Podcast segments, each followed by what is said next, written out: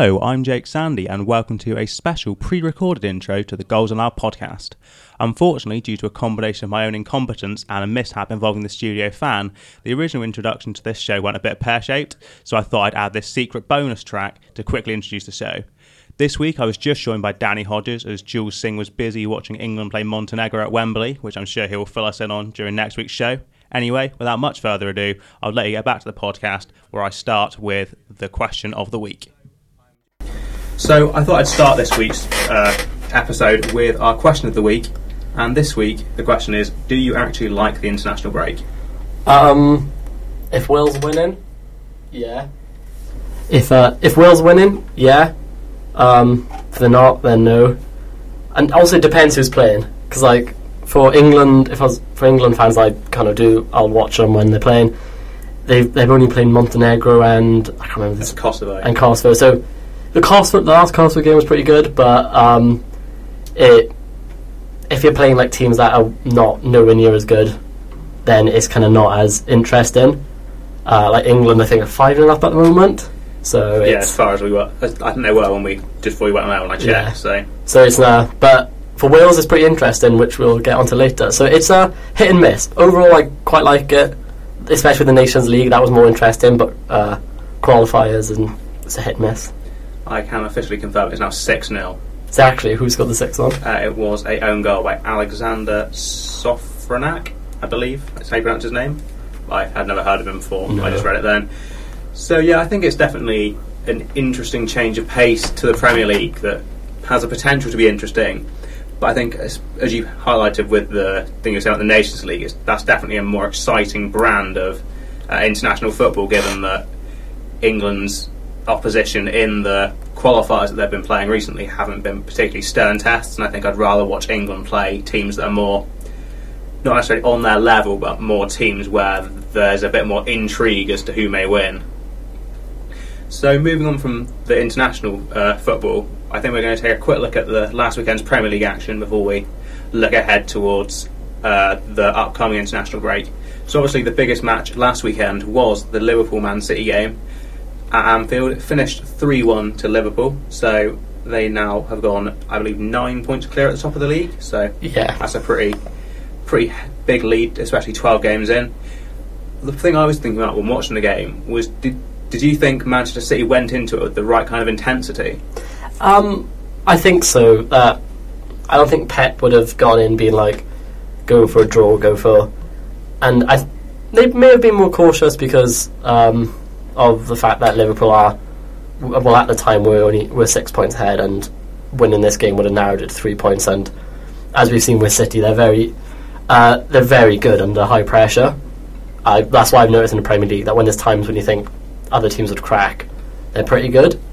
Um, but I just think they got quite unlucky with some of the decisions, which were like the VAR ones, and there's a lot of uh, wouldn't talk about right and wrong, but it could have gone either way. And so I think that I think three one also just shows me how just how much better Liverpool were and how much uh, they were taking the chances. Because just looking at the stats at the game, uh, while they only had forty five percent possession, they had out Liverpool out, out of their twelve shots on target, they had five. Uh, 12 shots, they had 5 on target. To, compared to Man City, who had 55% possession, had 18 shots, but only 3 of them on target. Yeah, I think the whole sort of uh, clinical nature of the Liverpool players is probably what helped them in that game. I think that they were able to rise to the atmosphere more than Manchester City did. I think it's a difficult one to talk about in a completely impartial way, well, objective way, I mean, because obviously Manchester City did have a lot of injuries going to the match, and they've had some other off the field things that maybe haven't helped them in their preparation. So looking at the team they started on Sunday, they had uh, Fernandinho starting at left centre back, who's obviously by trade a midfielder, and they also had Angelino left back, and obviously on the bench they had Cancelo and Otamendi, who would arguably be better fits for those positions, given how I don't know if Angelo's necessarily young, but he's certainly not definitely he's certainly not experienced in the Premier League. I don't think. So I was watching it thinking, did Guardiola perhaps get the selection wrong, and should he have perhaps maybe thought about getting some players who were more used to playing in those positions in high pressure games such as the one on Sunday? Yeah, um, I'm very kind of wary of criticizing. Well, not criticizing Guardiola's. I think anyone can, but when he's achieved what he's achieved, when, like me as just in some ways a punter, just saying, "Oh, he's picked this," but it, it done it wrong. I would normally disagree with people who just say, "Oh, he should have done this and this," because Fernandinho has worked at centre back and has been he's done, played pretty well when he has played there. But I think for a game like this, personally, I would prefer uh, João Cancelo, who they spent 30 million on in the summer. Even if he's out of position, if you're if you're a fullback, like I played uh, fullback when I was young, and you kind of even if he's on your weaker side, you kind of it's just the same thing. You just got to adjust. And if you're someone who's that quality of a fullback, who's highly rated, very very good at his position, I know obviously he is a right back, but he can play left back, and I just feel like I would have personally preferred if him as a left back, more experienced, better than Angelino, which is a bit, bit younger, not as proven. And when you spend 30 million on a player, you kind of expect them to maybe be more versatile. Um, and also, I know Otamendi has been criticised for being kind of reminds me of a Lovren in that he's, uh, except while he does better performances in Lovren, in my opinion, he's just inconsistent. He does stupid mistakes. I think for a game like this, I would have wanted him starting centre back with John Stones, and then Fernandinho in front of the back four. Yeah, I was looking at the. Um, I said I was looking at the the starting eleven that Manchester City fielded, and I did think it was interesting that Fernandinho didn't play in midfield, given the fact that they did have Otamendi on the bench. The only thing I thought that may sort of be a sort of contributing factor as to why he may have not wanted uh, Otamendi is due to the pace. I don't think Otamendi has the pace, and especially given the speed at how quickly Liverpool's front three break, specifically Firmino, Mane, and Salah, that that perhaps was a factor in Guardiola's choice to do it. But then again, when you look at the fact that Fernandinho isn't uh, isn't also isn't the fastest, but I think maybe it was the sort of game intelligence that Fernandinho has that he's able to spot danger quicker than Otamendi is, which may be able to sort of make up for any lack of pace he may have. Yeah, kind of breaking up the play. That's what kind of Fernandinho, Fernandinho is quite good at. Um, and Liverpool aren't a team like Burnley where they're going to loft the ball into the box and they'll do crosses, but it won't be. You're not just going to see them do long balls or uh, have like Chris Wood up front and then. Which I would have been a bit more like, well, that's just a stupid tactical decision because obviously if you had a big striker, you're just going to put on Ferdinand and he's going to win everything.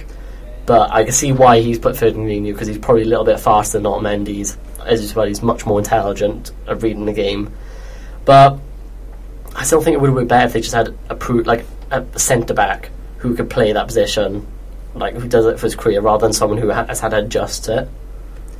Yeah, it's definitely an interesting sort of thing to consider about whether certain managers made the right uh, starting eleven selections. And I mean, from our perspective as people who aren't elite football managers, it is somewhat difficult to say. But what the, well, the difference between what I thought would be the same as what maybe Pep Guardiola thought going into the match. But what I have found on Twitter, well, I think Danny actually found it on Twitter, and I saw it through him, was a someone has made up a Premier League table where they have looked at the strength of the upcoming schedule. So Liverpool, their next five matches, their upcoming schedule is ranked as the second easiest, the, the yeah the second easiest, and the rest of their season is ranked the third easiest. So given that it appears that they have played a lot of the tricky games in the early in the first 12 matches of the season, do you think the title race could be over now? Liverpool may just be able to hold out for the rest of the season. Um, no offense to Leicester, but if it was just Leicester and there was no Guardiola City, then I would say yeah.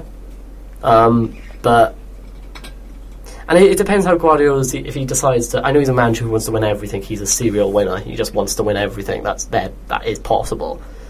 But um, if they do focus on the Champions League, then which is what you've kind of brought into the win, then I would say yeah, there's a good chance that um, that Liverpool win. But I just can't rule City out because I feel like while this Liverpool team is much better than last year's one somehow, even with very minimal changes and started the season with no goalkeeper for most of it and uh, no put like the centre back wasn't really there. So like Gomez was out. So, um, but it's 12 games in. I think over it would be a 38 game season. They're going to lose maybe one or two games, which I think City can pounce on or draw a few. Which, but I've been wrong in the past. Yeah, I think looking at the sort of upcoming fixtures, you do sort of see that Liverpool have maybe had some of the more tricky ones. Obviously, went away to um, uh, went, went away to Old Trafford a couple of weeks back and got through that match without losing. So, I think it's definitely one to keep an eye on whether Liverpool are able to maintain the pace they've set at the moment. Given that last season, I believe, just before Chris, uh, just before New Year's, I believe they were nine points clear and Manchester City were able to claw that back and turn it around. But I think what you said about the Champions League for Manchester City was especially interesting in the sense that there may be a chance that if this game, if the Liverpool's form does indeed continue and they do continue winning at the rate they are, do you think that Guardiola may just decide to start focusing on the Premier League, the Champions League, given that uh, from a lot of sources are saying that's what he was originally brought in to do, like three seasons ago, maybe?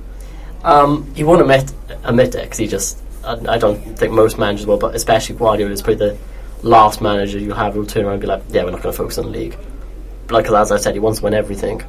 But I mean, they've got a nice group, uh, and I feel like they're going to they're going to get through that group easy, top the top the table, uh, top that group. Um, and I think it depends how much longer he's going to stay, because after I think the longest he stayed was four years at Barcelona, and then he was three years at Bayern Munich, and now he's into his fourth year at, in, at City. Um, like, if he stays next year, that'll be unprecedented in his career. Um, but I don't know if he's a long-term manager. I don't know if he will. He said he's talked about in the past how you'd love to manage Spain at one point. He's talked about obviously he may want to go to France or Italy, places he hasn't managed before, and prove himself there. So um, I, I, if I was a City fan, I'd want to win it now because he could leave next year. He could just be like, "Well, this is it. I'm done now. I don't know. I can't. I, I can't win it. I don't want to spend more than five years here." Yeah, there are always definitely rumours circulating about his future at Manchester City, with obviously um, his assistant manager who used to play for Arsenal, whose name completely escapes me this second. Oh, isn't it like XI? No, no, that's that's Tiki Bones. Oh. He's the he's the chief executive. Yeah. It is. Mikel Arteta. Mikel Arteta yeah. is obviously a lot of people have been talking about he's being like groomed for the job by learning from Pep to maybe take over when Pep does decide to leave. And I think that given that you've started to see maybe the pressure build on Guardiola now, not in a not in a sense he might get sacked or anything, but you saw him his like theatrics at the weekend when they were denied what he considered their sec- what could have been a second penalty for them.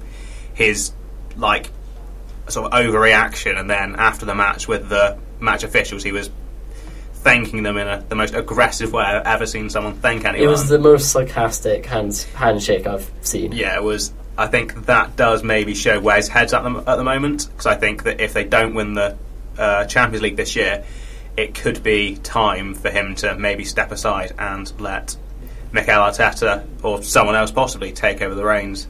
So moving on from that game, I think we'd just take a look at some a game at the complete other end of the table. Weirdly enough, twentieth against nineteenth. It was Watford versus Norwich, which ended in a two 0 win to the home side, Watford. At the moment, do you think Norwich are the most out of form Premier League team? I mean, they've played 12 games this season, they've lost nine of them, and they are currently winless in the last seven. What are your thoughts? Um, I'm, yeah, I'm a bit worried because they, they started off with a, a flying-ish start for relative to them. And this was actually their home game against Watford, and it was a game they should really win. Like they should have won. They had the home home advantage, and um, and I just think against a Watford team which has been especially poor, I'd put them on par with like Derby. That's how bad they've been, and Fulham of last year. Like they've just they've just been poor for what for Watford. They, this yeah, this is perfect for them. I know it's against another relegation team, but that's also a bonus because you just bring them further into the um, the relegation battle. But uh, I just I don't know where they can go because they haven't got the money to spend. So I don't know who they can bring in in January, but yeah, they are, and I can't see where the next wins come in. Yeah, I did look up their next few matches and they did it pretty tricky. So, yeah, I think they probably are the most out of form Premier League team. I do think that maybe if I was a Norwich fan, I would be starting to worry a bit, given the fact that they haven't picked up a lot of points since beating Manchester City. Like, was it in September, I believe? Yeah, they're four points from uh, safety, and the uh, in seventeenth you've got Aston Villa, in sixteenth you've got West Ham, and in fifteenth you've got Everton, and in fourteenth you've got Tottenham. It Now, does seem. I wouldn't put any of them teams. Maybe Villa and with the way West Ham play, maybe them, but I wouldn't put any of them teams in a relegation battle. Yeah, I think this this game is probably the biggest marker so far we've seen they could be in trouble, given the fact that Watford at home would definitely be a match they should have targeted as one. They have to get three points because they're the kind of games you need to win if, in order to try and get rack up what they call the magic forty points. They're the exact kind of games that you need to be winning in order to get to that uh, number of points in order to hopefully stay up in the Premier League. But going over to the away team, as I've just learned, uh, Sanchez Flores has come in and his re- for his, his second reign at the club, and he's been doing quite well, I believe. Well, re- relatively to how they were doing before, which isn't difficult, but this was the, was the, their actually f- their first win of the season, which is quite shocking given the fact that we've already played 12 games. But do you? I was looking at the um, I was looking at their team before we came on air just to try and see like how many players they had that I'd like heard of to see whether they'd lost any over the summer. And they have an incredible amount of very good players. Like they've got they've also got Deulofeu, Yeah, they've got the uh, Kabasele, is that his name? I can't remember Yeah, how you actually pronounce it. they have an incredibly good squad given the fact not that Kabasele, uh, Doucouré. I think. Dakar, Yeah. Ismaila Sarr, I think. Yeah, It's not like they're it's not it's not like Norwich, for example, who have a lot more players you wouldn't have heard of. These are household names and players who have played in the Premier League for Pereyra. Yeah, exactly. People have played for Watford in the past that just maybe weren't doing what they had done before under their previous manager, Javi Gracia. And I was just wondering whether you think Kike Sanchez Flores could actually manage to sort this out and maybe steer them out of this. Um, they've got more depth certainly than Norwich as we go through. I think reason why I think Kabasele, I think he used to play for them, and I just kept thinking he played for them. Um, but yeah, like they've got Welbeck, they've got said, Andrew Gray, Ben Foster, Jose Holebas, um, Will Hughes. I get like there's le- there's players here who I wouldn't say this is a top t- top uh, ten team, but it's a team which can easily, I would say, should on paper be in the Premier League if Yeah. they're better than Championship level. And I just, if you if you say on paper on depth, on depth alone, they should be one of the favourites to get out of the relegation battle. Yeah, I think what you said there was basically hit the nail on the head. The thing about um, the fact they've got Premier League quality players, and I think if Kike Sanchez Flores can tactically get the best out of them, then I don't see any reason why they shouldn't be able to sort of steer themselves out of the sort of mess they managed to get themselves into in the start of the season. Given the fact that looking at the Premier League table now, they are only what three points from safety, only three points from Aston Villa. So I think they did make the right choice to sack Javi Gracia because they haven't been cut adrift yet. I think that's what I'd be worried about if I were a fan of one of the lower level clubs. Like once you end up six or seven points from safety, I think that's when the pressure starts really mounting, Yeah. and that's the point where it could go south very quickly. Because in my mind, it's like when you get six six points off relegation, that's essentially nine points. Because if you think, I know it's like three. It just means it's just so much more. It's so much harder for teams in the bottom to pick up six points.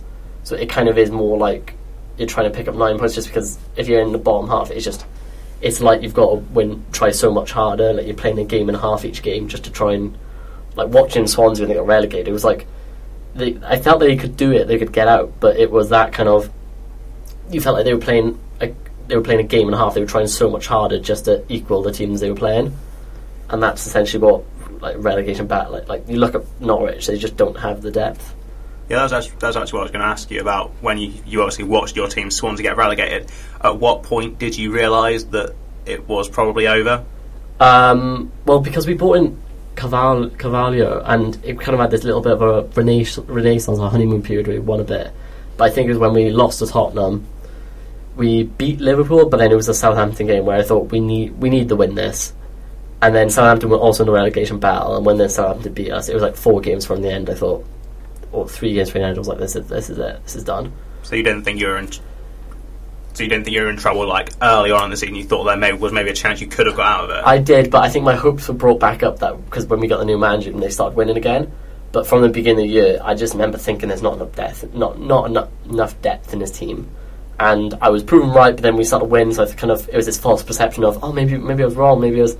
But then as we lost to Tottenham and we while we beat Liverpool, there was some times where you kind of think there's still just one player gets injured here, then we're done. Like it's we like we were talking that um, if Pukki, Pukki's not scoring, once if he gets injured, they've got I can't think of anyone else they could really bring into. I looked actually looked up, so I was going to bring up that point next about what would happen if Pukki can't start can't really get his scoring boots back on because they've got Joseph Drmic, but he's Yeah. he's currently injured. He, he actually just pulled out the Switzerland squad.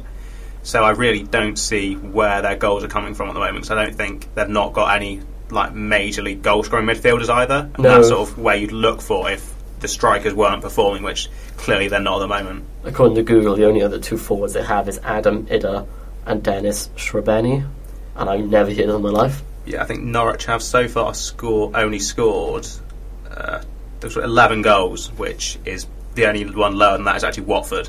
and I think Crystal Palace.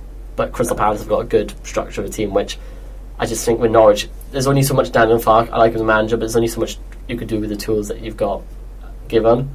Yeah, definitely. And um, I think we've seen them what he can do with the team, but I just felt feel with the investment and the depth. I just I thought they would have scraped out, not got relegated this year, but I'm I, I am putting them on favourites to get relegated. Yeah, it's definitely an interesting one because I, I I always think this every season. I don't, and it's never founded to be. It's not founded in any like truth or anything.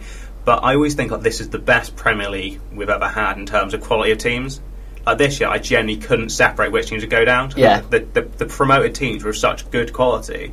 But I think I thought I had last season, so I thought Fulham would do really well, but that turned out to be wrong. So Yeah. I guess it's sort of very difficult to say, like with teams that are coming up, but looking at them, obviously they did incredibly well in the championship last year, and you saw how good a manager Daniel Farke is. I did expect more of them at this point in the season, but perhaps that's more a reflection of what I thought about them than maybe. I think it's the general point of where English football, well, English football leagues have gone, is that the Premier League. I remember when I really got into it, so I would have been around ten or so, or that's when I really started following it. Uh, the teams there, you could always pick out a few teams that you would be like, oh, they're going to get relegated, or these are you kind of knew where the teams would be. But nowadays, like we're talking about the top six, not the top four anymore. We're talking about teams like Everton, well, beginning of the season, Everton, West Ham, but also uh, Wolves, who could break into the top six, and it, and Leicester. So it, I think the quality's now just got so much better and wide. And then you're looking at, and there was always that talk of well, teams in Championship they could just come up and get relegated, they can't compete and stuff, which is kind of true with the money side. But the football, in, the way the teams are playing in football now in the Championship, is so much different to ten years ago, twelve years ago. So I think the quality is just getting so much better that when teams are coming up, you're just like, well, I don't know who's gonna who's gonna go up and who's gonna stay down because the quality is just that good. Yeah, I think there's definitely an absence of the sort of perpetually bad teams in the Premier League at the moment. Yeah. So obviously, like in the past, you've had Stoke who are hovering around relegation for quite a few seasons. Whereas this season, I said the closest you probably have would be Newcastle. They've actually been playing quite well and look to be Yeah. in reasonably good shape. But moving on from that game, I thought we'd just go back to Arsenal as we always do because it is the ultimate banter club. So after their loss 2 0 to Leicester City at the weekend, they are now nine points adrift from both Chelsea and Leicester, who occupy third, and, no, fourth and. I think they're fourth and second because I think Yeah. Manchester City are on the same points as Chelsea now, and Chelsea are above. Uh, no, I, I, well, actually, I think Chelsea by above them by one point. Chelsea are above them by one. I, I, as a Chelsea fan, I should have known that, but I, I was, I was thinking the same as you. I thought they were just equal and ahead on goal difference, but clearly not. So, what has happened since that game was that the Arsenal head of football has actually come out and publicly backed Unai Emery, which is a bit strange given the fact they are so far off the top four now. But their next few games are Southampton at home, Norwich away, and Brighton at home. Brighton Hove Albion at home. Do you think that if they don't take nine points from these games, it will be curtains for Unai? Yeah, um, they're on minus one goal difference now, so they need to score quite a lot of goals in the next one, and it'll be if they win, they'll be in 26 points, which could potentially um, not lift them into the top four because City's on 25 points, and I can't realistically see them only picking up one point in the next three games, um, or even Chelsea or, or Leicester losing all them. But it could push them up to fifth, and I think they've obviously got so much more quality than Sheffield United, who are at the moment currently sitting in fifth, uh, joint joint points, but five goal difference ahead.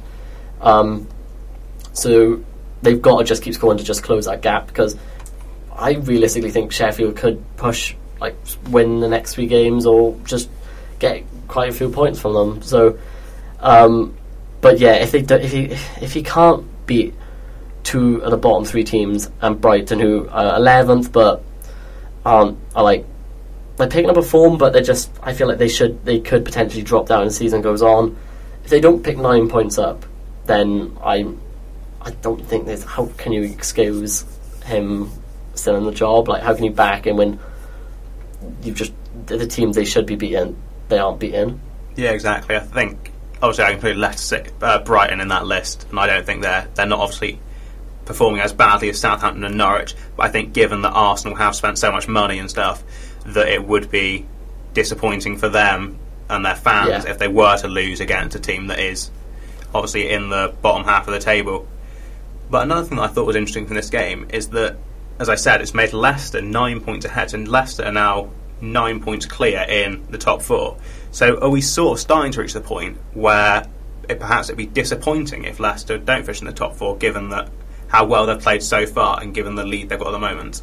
Um, yeah, because they've got the best defence in the league. Uh, the only team that's close to them is Sheffield United, who has, well, they've got one goal difference uh, less, than they've got nine goal difference, whereas Leicester have eight, and then it's Liverpool with ten. Um, so they've got the best defence in the league, which surprises me. Um, but they've also got one of the second best attack in the league. So it's like if you looked on paper, they are a champion. They should be. They're a champion quality level team.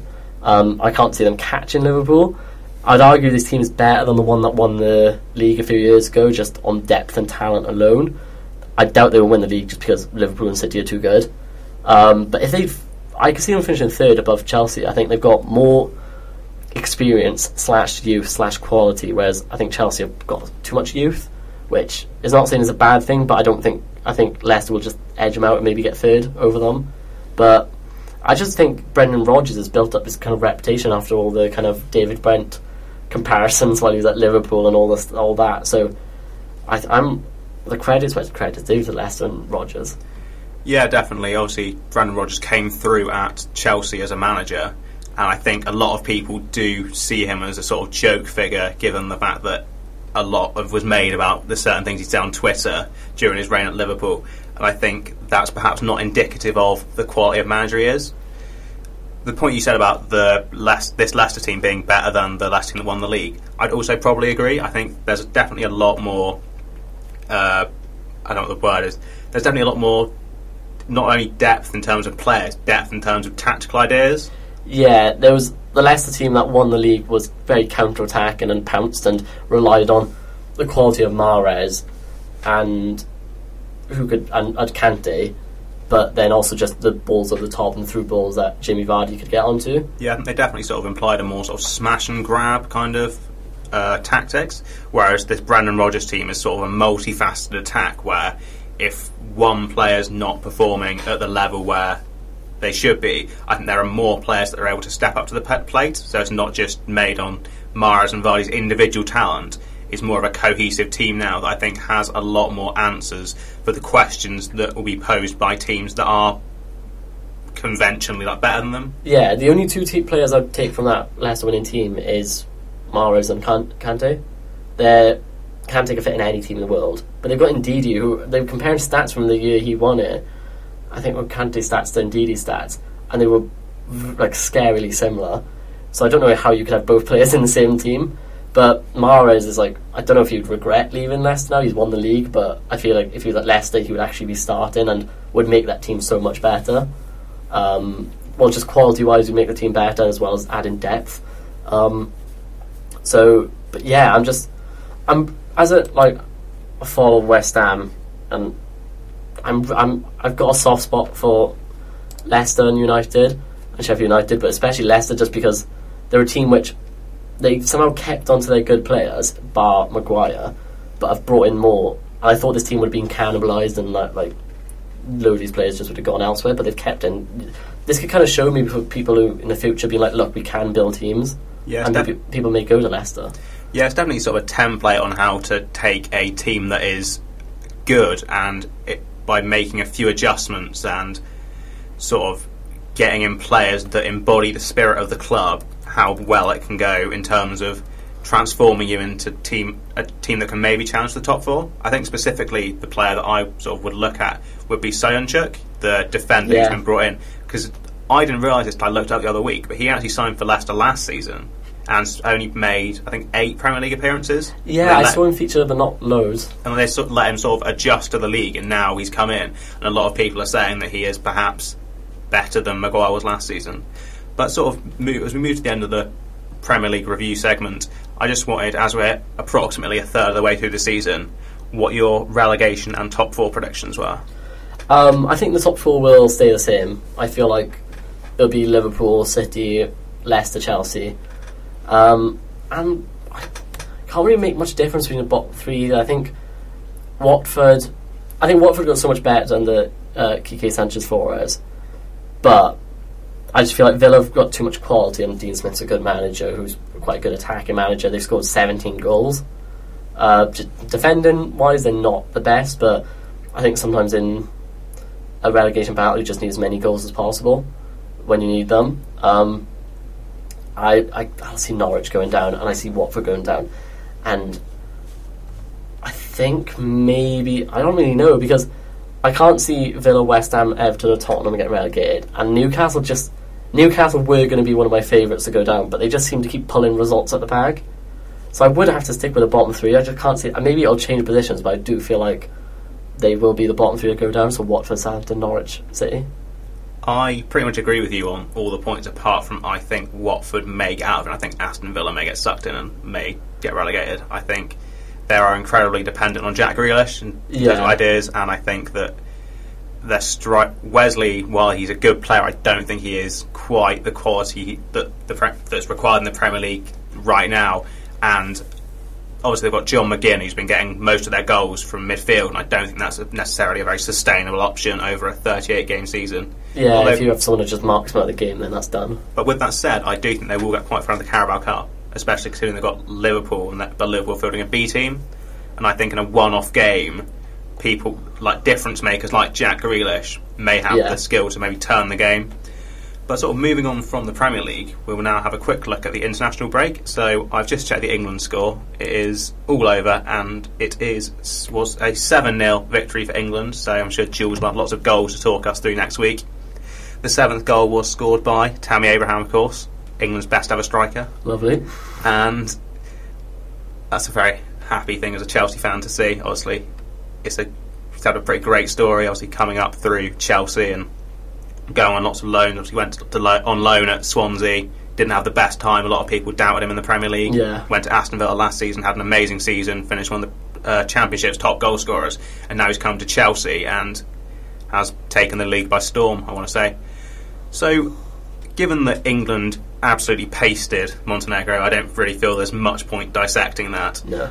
The, but the biggest point this week has been that Raheem Sterling didn't start the game, but due to his, I was an altercation, for lack of a better word, with Joe Gomez on Monday after the after turning up for England training, obviously the day after the Manchester City Liverpool game. And I think there was a bit of a set to in the match between them. I think it may have spilled on into the next day. So what uh, Gareth Southgate chose to do was drop Raheem Sterling for tonight's game, but he's still training with the squad and is still in contention to make an appearance on their next game I believe is on Sunday. So do you think Gareth Southgate made the right call? I mean, I see why I did it. I, I, I read reports that Gomez came up to Southgate after and said, don't drop him. Um, and I see why he's done it, because if he didn't do it, then people would be questioning his authority. Uh, I, I feel like, oh, well, if he can't handle this, then what can he handle? But I also see why he's, I can see why he's dropped it, because I feel like Montenegro was an easy win.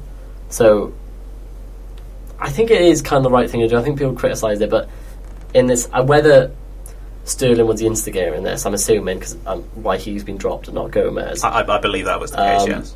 then yeah, I kind of agree from a manager's perspective on like, right, you're, ju- we're just gonna, you're not going to play. This is your fault. It, like it should be kind of an honour to represent your country and get generally get reps in your country means you are the best of the best.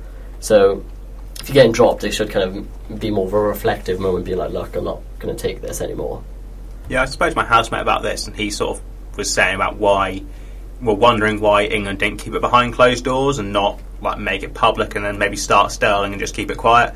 But looking at the sort of place where it happened, I think it was quite a public place, and I think that a lot it would have got leaked anyway. And I think that in the pa- like past England teams and past England managers would have tried to keep it under wraps and failed miserably. It would have got out and ended up in like a ten times worse story. A tabloid or something. Yeah, exactly. It's sort of a tabloid exclusive kind of story. And I think by sort of nipping it in the bud and making a decisive decision was maybe the best thing that Southgate could have done, which I think does sort of speak to the fact that he has maybe not revolutionised, but definitely made great strides in building Yeah. bridges with the English press. Um, I like to correct myself.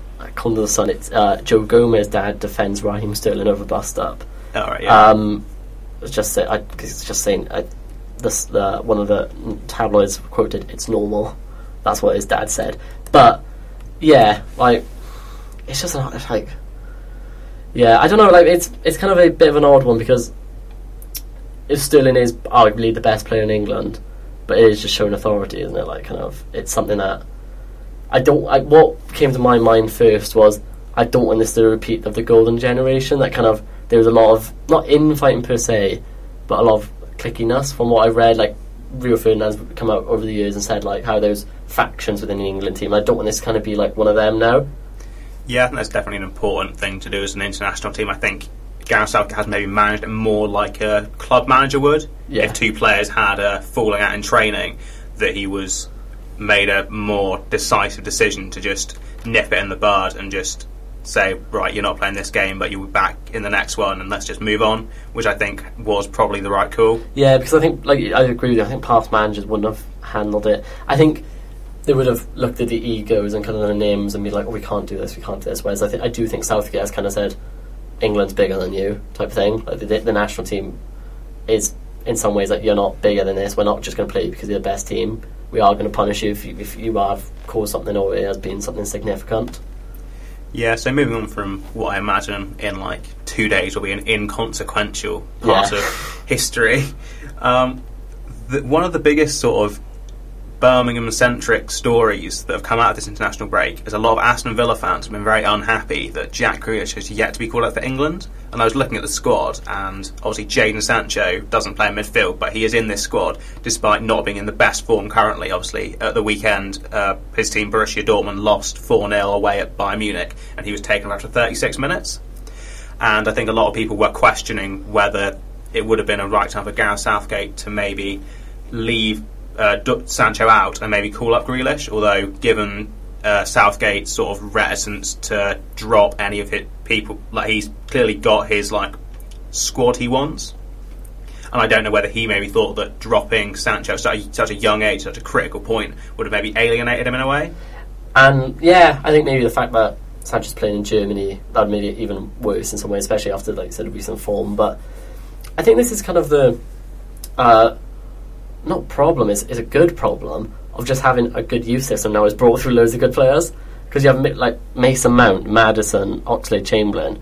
Like, would you really and Sancho? Would you really say Grealish is that like Grealish is really talented, and he's had to kind of while he started in the Premier League, he had to go. Obviously, with Villa getting relegated, to kind of prove himself, and then and I- he's obviously showing in the Premier League his quality. But I still think they should have taken him. But I just don't think he would have started over them. I just I feel like, unless his form picks up am- amazingly this in the rest of the season, I just feel like Mount is too good while being injured. But Yeah, I think the one, the, well, the pick I would have gone for today that would have been maybe the chance he would have got was Oxlade Chamberlain starting. yeah, But I think that Oxlade Chamberlain has been in such in such good form for Liverpool, scoring I think three goals since he came back from injury. something. Yeah, he's been He's been he's been on fire. He's Yeah, exactly. I think it was probably sort of critical point in his career that he needs to try and get back into the fold for England, this was probably quite a good opportunity. And then if you're playing him, if you're playing Oxlade Chamberlain, and then you're putting Grealish ahead of Maddison, who there's been a lot of just before coming on the show, I was reading about Twitter, like just on Twitter, like a lot of people are kicking off that Maddison isn't getting started because they say arguably he's the most, he's the most uh, creative player that England has. Yeah, so sort of moving on from talking about the sort of player specifically, I was more sort of thinking we could maybe have a quick talk about the Euro 2020 expectations that people have for England. So, obviously, the phrase "it's coming home" has been done to death, but it is quite literally coming home next uh, year with Euro 2020, with both two semi-finals and the final being held in England. And I don't know whether home advantage would help if England did get that far. But where do you think would be a where do you think is the minimum expectation that England fans can have for their team ahead of the tournament? Semi final. Just be, I know it's quite a big bar, like quite a high bar, but everyone was surprised they got the same final World Cup, and I was surprised. And to be fair, they did have an easier run than other teams. However, they beat who was in front of them, and then they lost to the team who got to the World Cup final and played amazing, had a Ballon d'Or player winner in it. Um, like they should. They, I would argue say they're better now than they were in the World Cup, and the only teams I could really think that maybe better than them are Germany, France, Belgium. No, but not even Germany. Germany just seems to underperform. Like I know, well, I say better. They are teams that are, I say, are on the same level, but I mean that fact. The fact you said that they've got there's a semi final and final will be played in Wembley. That will be a big incentive because uh, while it's not home soil per se, because they will be playing in Europe for up until the quarterfinals, you will want to be like the play the possibility at home, and if like, I just feel like that will be on a lot of the English players' minds is that it is kind of they've got a home advantage in the sense that well, if we get the same final, we have the we have that twelfth man, um, but I say France, Belgium, and to an extent Spain are better, but then you've got like and Germany, but then you've got Netherlands I think one of the most interesting teams that I've been sort of was reading about before I came on air was Italy. Yeah, uh, they're in group. They're in. They're in the. I don't know. They're in the group H or something. So they've sort of gone under the radar. Groups. But they've won. They've won eight out of eight. So they're the only team with a perfect record in qualifying. Like their, their group's not been particularly difficult, but I think it is sort of indicative of the job that I believe their manager is uh, Roberto Mancini. Mancini yeah. yeah. I think he has done quite a good job, and I think going into the tournament, he could certainly. They're certainly ones to watch. Um, yeah, but then I feel like we shouldn't get lured into the trap that was always the same with England, where they would win the group easily, and then they just get destroyed in the tournament. We're like, well, hang on, we've won. So I feel like that could be the same with Italy because I don't feel like they're as strong as they were in the past. I feel like Italy are a team that have been on the decline for the last few years. I think they're on the up slightly, but the overall trend is that they've just been declining. Um, but I'm, I'm, I, my team to watch is the Netherlands. I feel under Ronald Koeman um, they've just they've been reinvigorated. I feel like they've just been they've just they've slightly changed from this team that after Van Gaal left, they just fell apart and they just didn't really they didn't they didn't they, all the older players just retired and they didn't seem to have a good crop of youth coming through. Now they do. Then Frenkie De Jong, uh, uh, not Frank De Jong, Frank uh, De Ligt. Yeah, I think my personal expectations for England. This is probably going to be quite a controversial one, but I think they have got to make it to the final. I think anything less than that, I think Gareth Southgate needs to at least consider his position, given that when you look at the England team now, they do have some of the best players in the world in their positions. You've got people like Sterling, you've got Kane, yeah. you've got people that would possibly make it into an all the world best 11, and I think. Which they haven't had for a long time. Exactly, and I think if he doesn't make use of them to at least well, maybe not get to the. If they went out in the semi final to the eventual winners or something, then I'd maybe give him a pass for that because that's obviously a very difficult thing to come up against. But I think anything less than a decent semi final loss to a good team yeah. or the final would maybe be the point where I'd say perhaps Gareth Southgate has done all he can in terms of how good he is as a manager. Who would you replace him with, though? That's the only thing. I know it's a bit on the spot question, but like my skeptic- skepticism of him taking the England job is the fact that his time at Middlesbrough was mixed. Um, while he kind of, uh, kind of, you know, his his career got a reboot through the England setup, but like, I don't know who you'd replace him with. Eddie Howe, maybe Chris Wilder. Like, if you've gone for an English manager. Yeah, it's definitely interesting. I don't think by any stretch Southgate's a bad manager. What I think is that he struggles with the decision making in games that elite managers make, if that makes sense. Yeah, It's definitely his substitutions are where I feel that he's the weakest. Watching them play in the World Cups, especially like when they played Colombia, England was screaming out for a substitute, and towards the end of the game, when they were looking a bit leggy, and he didn't get, he didn't put one on, and then suddenly Colombia scored a 93rd minute header to take it to extra time, and then it goes to penalties, and then realistic penalties are a they're a coin toss basically. It Yeah. could go either way, and I think England's history doesn't really prove yeah, paint, exactly. a, paint a pretty picture. I think they were massively bailed out of that one by the work he'd done with them mentally on penalties. Where, whereas if they'd gone out then, I think it could have been their whole sort of the whole narrative around the World Cup sort of hinged on that moment. I think His whole did career could have been changed by that moment. exactly. I think that was he did get away with one there. So speaking of other managers who certain people don't feel are very well qualified for their jobs, I thought we'd just, as you are here and from Wales and also a big Wales football fan, I'd imagine, um, we will we would discuss the team. So up next for Wales is a trip to Azerbaijan on Saturday, and then they've got Hungary at home next Tuesday. Their position in their group isn't the best at the moment, but I think they are quite in good stead to get a playoff place. Do you see these games as must win? Uh, yeah, so I think the top two through each group goes through, I believe, and I could be wrong. I think I had to Google this before, but um, so if like there's still a chance of them getting through because Hungary have been on like they've lost two in the last five, um, and it's at home in Wales. But the problem is that Azerbaijan beat well, no, Wales beat Azerbaijan two one at home, and it was a, they're a tricky team to beat. While the stats show they've lost five and drawn one, I think they drew the one against Croatia, and Slovakia only just about beat them. So it, we was looking at Wales, you were kind of like, well, actually, they are a hard team to break down. They may not win, but they'll they'll give you a hard time doing it. Um, but that Slovakia game, and they have a game. uh, They give a game in hand over uh, Hungary as well as Slovakia playing Croatia. And Croatia, it's not like Croatia's so far ahead; they just can't. They don't care. So Croatia need to win to get guaranteed top place, uh, top place in the group.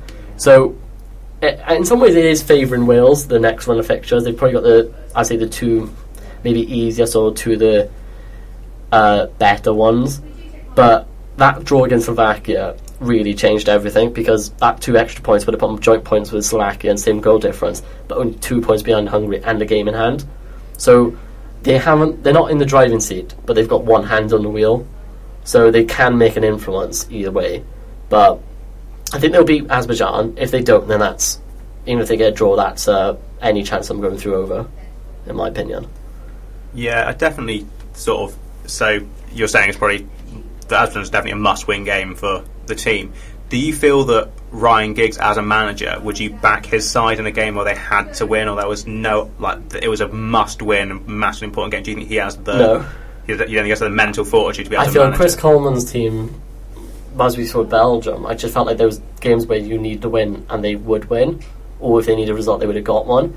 Whereas with, I don't know, with Ryan Giggs, I think it's the same problem as Southgate. There's just times against like when Bale was limping, you're like, just take him off, take him off, and he just wouldn't do it. I don't think his substitutions or in-game in-game tactics aren't as good, uh, but he's been improving the last few games. So he's kind of proved me wrong slightly, but I'm still not if Wales qualify, I'll have to change my opinion on him um, because it would the odds aren't in his favour. But I mean, Wales have got the joint best defence in the group only with Croatia, but they've got the second worst attack, only one more goals than Azerbaijan. But hopefully, fingers crossed, Ramsey and Bill can both play for the first time since 2018 or something more longer than that. And if they do both are playing, I feel like they'll beat Azerbaijan and they with them two quality players, they should be hungry. But this is lots of big ifs and buts, and I'm a bit worried, uh, just especially against Hungary, even though it's at home and it's in Wales' favour that game. Yeah, it's definitely an interesting one with uh, Ryan Giggs, given that his only experience in management was being assistant assistant at Man United, then taking over as caretaker for a few games. And I think lots of people, myself included, did think the Wales job came quite early. And obviously, after looking at the groups they've got with Croatia, Hungary, Slovakia, and Azerbaijan, it is not an easy group, given the fact that teams like Slovakia and Hungary are arguably on Wales's level as Yeah. a sort of not not in like a obviously Wales have got some elite players, and Bale and uh, Ramsey specifically, who obviously both have their sort of injury problems, which mean they don't play all the games. So they've got the key difference makers, and the thing that I wonder about Ryan Giggs is whether he necessarily has the skills as a manager in order to be able to properly utilise the players that I see as difference makers. That's that's one worry because Bale Bale is good. I think with any manager, I've watched I watched him play for Wales, and he's just quality. That's what I think makes a world class player is that they're good whenever. But he doesn't. I you, I do sometimes feel like he could be utilised better, and same with Ramsey, and just other players. I feel like there are the times when um, just could be done. It just players could be used better and could be, and that's what I'm a bit worried about. Um, but then I don't know who we'd replace him with. That's only issue. Yeah, one of the things I see where teams that have an elite player like Wales have Bale is that there's a massive tendency in order to always give the ball to Bale to see what he's Yeah. going to do with it. Whereas what I think a more tactically astute manager would maybe do would be to play Bale to get Bale in good positions, but be able to exploit the space that defenders leave because they're trying to mark him out of the game in order to try and get other players into the into the obviously into the game and try and get them on the ball more. And I think that it's a very difficult thing to coach because obviously at, at any level I've played fit football for the my uh, departmental team in a university, and there's always a massive tendency. As soon as I look up with the ball and I see the guy who's the best player on our team, the tendency is to just smack the ball straight to him because you think that he he's the man who's got all the answers. And I think that it takes a certain level of tactically getting your message across to the players that they need to think about what they're doing before they do it, so they can like they when they when they look up, they don't just see oh there's the guy who plays at Real Madrid who's well, you know, at one point was the most expensive player in the world. They see that there's maybe two men on him and there's someone else in more Yeah. space, and that's the kind of thing that I don't think Ryan Giggs is maybe the best man for the job in terms of implementing tactically. It was the same a bit under Chris Coleman, but it wasn't to the same extent. I just feel like so much watching Wales sometimes. It was just like it was literally like pass the ball to the good man, pass it to the good man, let him do it, and you're like, well, you've got other players here. Yeah, they're not on the same level, but as you said, a more tactically astute manager would be thinking, well, people are going to mark him out, but that's going to leave space in this area where we could put like Johnny Williams there, get the ball, and push push out to the wings for the wing the fullbacks to overlap and cross in, or to make some space in the middle so that Bill can then run on behind or pull players in. Like it just doesn't seem that their team of the parts they they do rely too much on him at times. Yeah, it's definitely not a massive like uh, derision of Ryan Giggs. Like I don't believe he's a bad manager. Like, uh, even teams like Barcelona are guilty of doing it to an extent. With just they've got a player who is so good that p- they do tend to rely on them, and I think that even uh, managers at Barcelona's level do sometimes lean on them slightly too much. And I think Yeah. that if he maybe took a step back and started to consider what he's got as a whole, especially given that they've got people like Dan James who are like s- unbelievably quick and stuff, that maybe that they could be able to provide sort of goals and stuff when Bale was perhaps being marked at the game or not playing particularly well. But just one more thing before, I want, before we finish for this evening, I was just curious as to who you think at this very early stage, just by the fact we don't know who's going to qualify yet, who you think will take the win at Euro 2020 overall. Um, France or Belgium, uh, with the outside chances of England or the Netherlands, but I would say I'm putting my money on Belgium. I just think they're too good. I think France, while they are World Cup winners, and they will probably make it to a final, semi-final at minimum. I just feel this Belgium team is just too good. Yeah, I'm not sure. I watched Belgium at the World Cup quite a bit, and I watched the game against they played against Japan.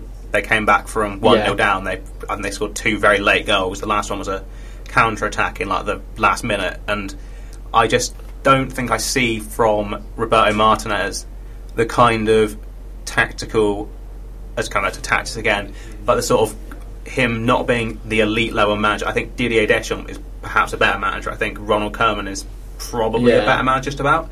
And I think those are the kind of things that in a tournament like Euro 2020, where a lot of the teams will think they can win it, I think it will be fought mentally as well as physically. Yeah. And I think that managers like Didier Deschamps specifically, who has experience winning international tournaments and getting very far in international tournaments as a manager, and whereas you've got uh, Koeman, obviously has lots of experience as a player playing for Barcelona, winning trophies. They may be able to sort of coach their players mentally through it better, given the obviously I'd imagine the sort of last eight of the Euros this time round will be very quite particularly competitive, given the fact that a lot of the best players always play in Europe. So it is Yeah. generally a sort of a a more sort of uh, difficult tournament to win than perhaps the World Cup. Yeah, I would agree. I, I think that um, it's quality in the World Cup could be a bit more because you've got Argentina and Barcelona's uh, not Barcelona, Brazil. But I think for just the level, then the Euros is harder at the lower level, at the group stages and so on, just because there's just so much, te- so many teams that are on such a good level. Yeah, and also the um, fact that it's sort of moving around this year sort of throws a wild Yeah. card in. But I think it has just about turned 10 o'clock, so that just about does it for our show this evening. So just remember you can find us on Spotify and other podcast streaming services by just searching Goals Aloud. Uh, you can find me on Twitter at JakeSandyFC. You can find Danny. At Danny Hodges too. Uh, so as ever, thank you so much for listening. So it's goodbye from me. It's uh, goodbye from Danny. Thank you very much. And we'll see you back here live on Burn FM next Thursday evening at 9pm.